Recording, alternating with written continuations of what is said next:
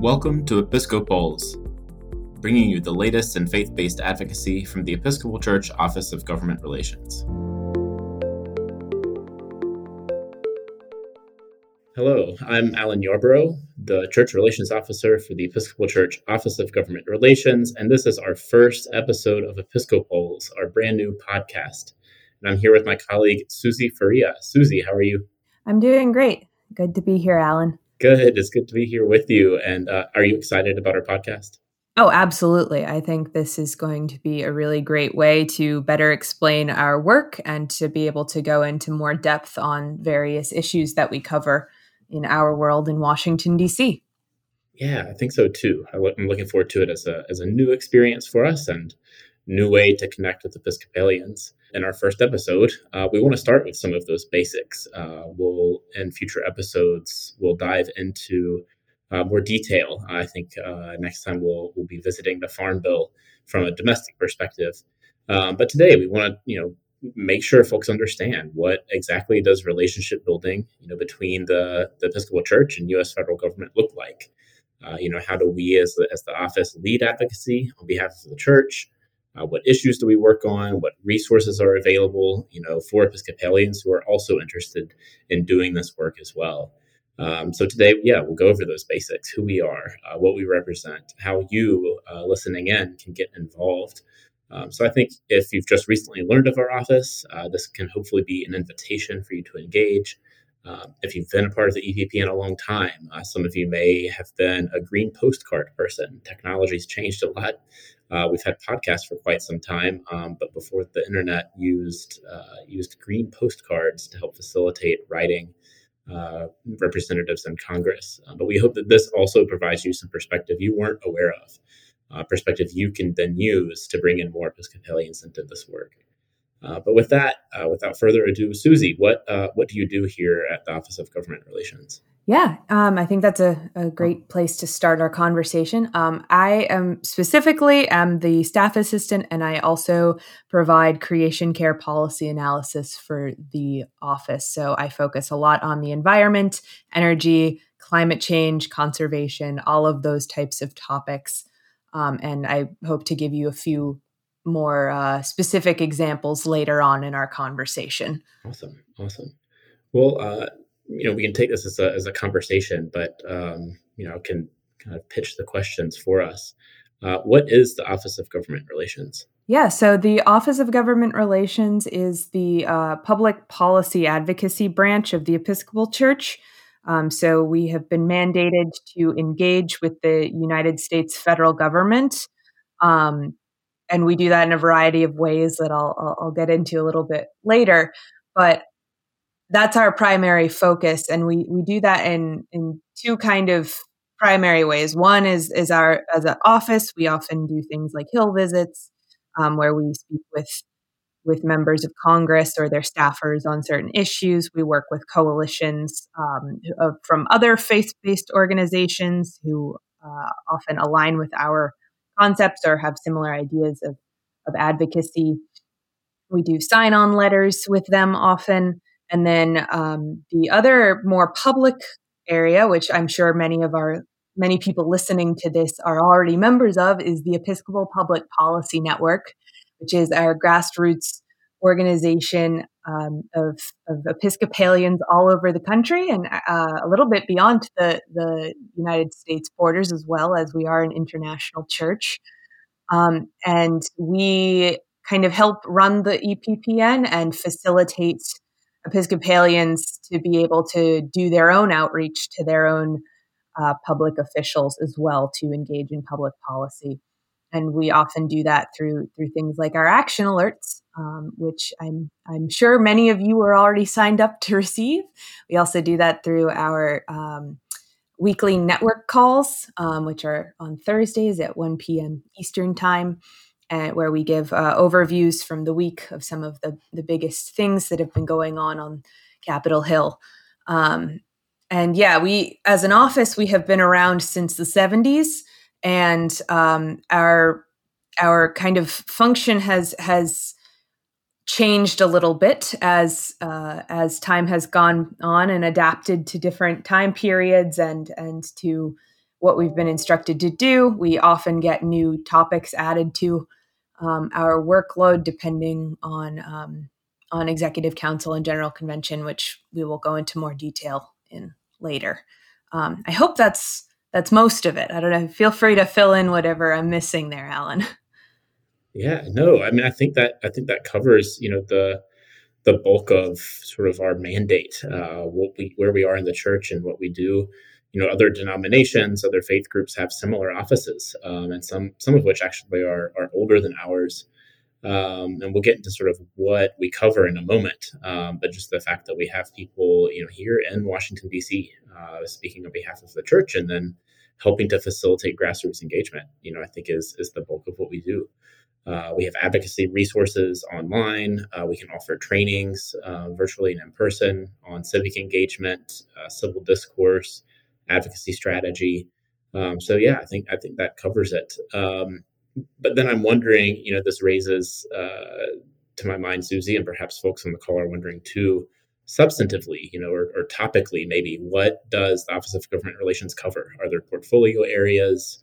Uh, what do we actually speak on? Boy, oh boy, are there portfolio areas. We have a lot of different things that constantly covering. Right now, I'd say some of our, our bigger areas. Um, I've, I've, mentioned earlier that I, I, cover creation care topics, so things like the environment. Um, we also do a lot around um, poverty and anti poverty work, um, including things like nutrition um, and and agriculture in regards to nutrition. Uh, we have for, uh, humanitarian outreach and uh, foreign assistance work. So there's a lot of like international topics. Um, we have a international policy advisor who covers many parts of the world. We have uh, a large portfolio area for immigration and refugees and migration, um, and all of the the complicated things that go on um, with those those types of areas. We have uh, portfolio areas for criminal justice reform and and disability rights. Uh, we have voting rights as another big one, indigenous um, indigenous issues, racial reconciliation. Um, I think the important thing is that while there's all of these other ones, all these things, they all kind of fall into like five primary categories that have been kind of assigned um, based on presiding Bishop Michael Curry. Um, and so they all tend to fall roughly within these five. So it's creation care, racial justice and reconciliation, human rights and peace building, uh, immigration, migration, and refugees. Why can I not remember it? Oh, ending poverty. Of course, I emphasized that earlier. That's our mandate here. And so those, all of our kind of general portfolio areas, um, or our more specific portfolio areas, can roughly fit within one or multiple of those um, wider kind of areas. Yeah. I think it's important to note that there's some that are that are newer to us that we are very enthusiastically tracking and paying attention to on Capitol Hill, like like cryptocurrency and and um, internet safety um, and things like that. But uh, those don't quite fit as neatly into the the five categories, but they are still important, and we are still tracking them. Um, so there's there's really no shortage of, of, portfolio areas at the Office of Government Relations. Um, that's for sure. No, it is for sure, and it's kind of overwhelming uh, at times um, how much uh, we have to work with, how many different issues we speak to. Uh, I, I, personally think it, it creates a lot of opportunities, and it, and it keeps, just from a personal perspective, keeps this work very interesting uh, and challenging. Uh, but it also shows just the, the amazing breadth of of uh, engagement within the church itself. Um, and that's in part re- a reflection of, of where our policies come from. So, Susie, I wonder if you could you could talk about you know how we choose the topics that we cover. Yeah. Um, so we everything that the Office of Government Relations does directly comes from General Convention and Executive Council resolutions and resolves. We do not speak on things if they have not been addressed from one or both of those bodies. Um, they are we so general convention primarily like will assign us our different res, uh, areas and, and through their resolutions and then executive council is who we kind of report back to their our oversight um, while they also can uh, provide direction um, depending on the issue and, and uh, their engagement on it or, or, eagerness to engage on it Um, and I think that's just a really important thing to remember. And so we sometimes get asked, like, why aren't you talking about this or why aren't you talking about this in a specific way? And that is because we work based on what General Convention and Executive Council have said. And if they have not said anything on it, then we don't do anything with it, essentially, is is kind of how that works for our office. You know, it's it's encouraging to me, even though I think folks can feel uh, the slow movement of political change at times. Uh, you know, I do think there is something very powerful to, you know, our democratically elected bodies within the church uh, creating these policies that we are then tasked with with representing. You know, it's not these are not positions that just a few people here, uh, you know, in our office are coming up with. Uh, we're actually empowered by you know, the, the slow, thoughtful, deliberative process um, within uh, the bicameral legislature that is our general convention uh, with the House of Bishops and House of Deputies. Um, and often reference policies that are even older than, than our office itself. Um, so it's something that the church has been engaged in throughout its history. I think that's just a really important part to note is that like I, I was asked this question recently about like how long's the shelf life of like a, a general convention mm-hmm. resolution. Mm-hmm. I'm like honestly, we still re- regularly are referencing things from the 70s um, or the 90s or the 80s. You know, these are not these are these can be incredibly evergreen when it comes to our work. A lot of the the ways that the church has spoken on these issues have, um, while the situation surrounding it hasn't changed, the message hasn't really. Um, and so we still regularly go back and use use mm-hmm. resolutions to support our work from from decades ago. Um, and I think that's that's just a really cool feature of having such a long history as a as an institution and getting to be a part of that. Sure, sure. Well, in terms of uh, you know how we uh, as staff in the Office of Government Relations do this advocacy on behalf of the church, uh, Susie, I was wondering if you could walk through um, an example of how we engage on one of these topics. Yeah, um, I am I'm going to use one from my portfolio area, and um, it's also at least topical as of recording sure. this um, in mid March. Um, but I recently, we recently put out a, a, piece on the Arctic Refuge, and so I guess um, to go back into like how we we get to the point where we're sharing it with the EPPN and and engagement and all of the the other pieces that are that not um, that aren't necessarily as visible. Um, essentially, back in 1991, we had a, a, General Convention resolution saying that the Episcopal Church opposes drilling in the Arctic Refuge. And this is a resolution that we have been referencing ever since when it comes to um, this topic. As far as other relationship buildings, we have uh, the historical, the church is historically stands with uh, the Gwich'in people. Um, who also want to protect their the indigenous land in the uh, Arctic refuge. So there's that relationship right there, and that's very informative to how we choose to go about our work. Um, as far as other pieces of that and other relationships that go in, uh, into it, we are in coalition with many of our other partners. I attend a weekly Arctic Refuge call with um, several dozen organizations several of which are faith based organizations. Um, and those give updates on on the protection of the the Arctic refuge and the situations and, and how we need to adapt our advocacy to be more effective. Um, so those are really important uh, to also help with messaging and making sure that we're being consistent and and relevant and communicating in the best way possible, both to our networks and then also uh, for things like Hill visits. So, um, one of a big part of our office is going to Capitol Hill um, and going to either the House or Senate and regularly talking with staffers. Um, we largely communicate with staffers. Sometimes we also get to, to communicate with the members themselves, and we we educate them on our, on the issues, and we we get to talk to them about the, their positions on the issues and so in the case of the Arctic Refuge, we say we don't want drilling. We would love for for this member to agree with that and and choose to, in this case, co-sponsor legislation that would permanently protect the Arctic Refuge. Um, and so that's the basic messaging for hill visits and things like that. And um, we sometimes do those on our own, and sometimes we do them with our coalition partners. And so there's just a lot of moving pieces into uh, that that go along with with all of our things behind our uh, action alerts. And so then we got to a point where we were once legislation had been introduced that we could then um, write an action alert and and engage the entire EPPN to to work alongside us on advocating for this issue. And we've done that for several congresses now um, on on the Arctic Refuge specifically, and and for other things as well.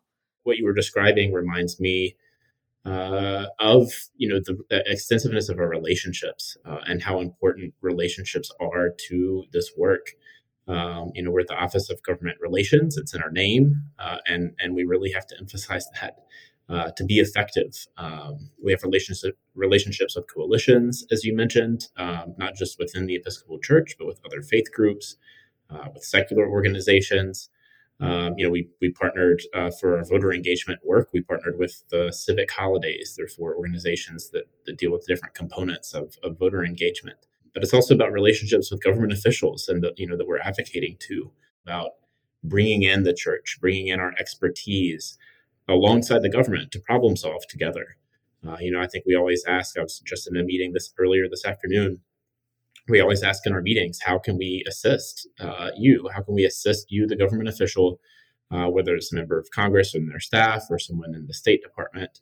Um, how do we work with you on this problem? How do we help uh, address it? Uh, and I think it allows for a more welcoming posture and, and more effective collaboration um, as, as we do this. Um, so I want to take that as, as we sort of wrap up here uh, that idea of relationship and uh, emphasize that you as listeners, you as individual Episcopalians can take that approach as well. Uh, you consider this type of relationship building at the parish level. Um, you know, what maybe outreach ministries does your does your church have, uh, and reflect on the goals of those ministries, uh, and then consider can those same goals be pursued through advocacy, not as a replacement for for the tangible outreach, but as a supplement to what you're doing. Um, you know, it's likely the knowledge and relationships within parish ministries can be useful for local policy making as well. Uh, how might, you know, so you have a homeless ministry, um, can the knowledge, can the relationships from within that homeless ministry help your city council make decisions about addressing homelessness, for example? Um, so we do that a lot at the, at the federal level. Uh, and invite Episcopalians into that. So, as my last question, uh, Susie, how can individuals get involved with our work? Yeah, absolutely. Um, the first and foremost, if you have not already, please, please, please join the Episcopal Public Policy Network. You will get um, regular emails primarily about our action alerts. We also often advertise our uh, statements, or occasionally we'll do newsletters and, and just other general information. We also often have events, um, and those can be found through those emails as well. Um, so, in addition to our weekly network call I mentioned earlier, we also have things called, I don't know if calling it a series is, is necessarily the best term, but we have our closer looks where we kind of take the time that we, we can't um, on our network calls and go deeper into specific issues. I would highly recommend checking out our website. We have lots of different resources. Alan mentioned earlier civic engagement, civil discourse. Um, one of one of my personal favorites is our policy for action. So if you want to see all of the resolutions that we are constantly referencing, we have them all in one place, and it's available on our website. Um, and it's a, I think it can be a really useful resource to to help guide your advocacy as well. Um, I think those are some of the the big ones, but yeah, there's there's lots of ways to get involved, and and we hope you'll you'll continue on this journey. If you have been an EPPN member for a long time, you'll you'll continue with us. And if you're brand new, then welcome. We look forward to to getting to walk with you on this journey. Uh, and we're here, you know, for direct communication as well. So if folks want to reach out to us, you can do so through our social media at the EPPN on Facebook, Twitter, and Instagram, and uh, through our email, eppn at episcopalchurch.org. Uh, so we look forward to, to hearing from you. We look forward to uh, you joining us in this podcast journey uh, to help enhance our advocacy as Episcopalians to the U.S. federal government. Uh, and thank you, Susie, for your time today. I look forward to more conversations in the future. Yeah, no, thank you so much for having me. And I'm, yes, I'm sure we will have further conversations in this format. Um, and I'm excited for it. Take care.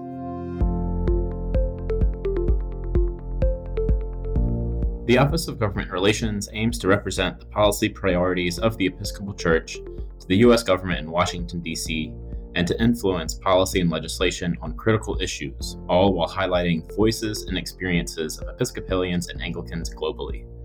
The office facilitates the Episcopal Public Policy Network, a grassroots network of Episcopalians engaged in the ministry of public policy advocacy. Take action and learn more by following the links in the description. The Episco-pols podcast is produced by the staff of the Office of Government Relations with the support from our podcast engineer, Ellie Singer, and project manager, Chris Sekema. Thanks for listening, and join us next time on Episco-pols. For 100 years, the generous donations of Episcopalians and supporters to the Good Friday offering have helped the Christian presence in the land of the Holy One to be a vital and effective force for peace and understanding among all of God's children. A lifeline of hope in times of genuine need in years past, the Good Friday offering continues to support churches, medical programs, and schools today. Now, more than ever, we celebrate the centennial of this historic fund. Your support is needed. Give online at iam.ec slash Good Friday offering or text GFO to 91999. The Good Friday offering, celebrating a century of gifts and rejoicing in 2,000 years of good news.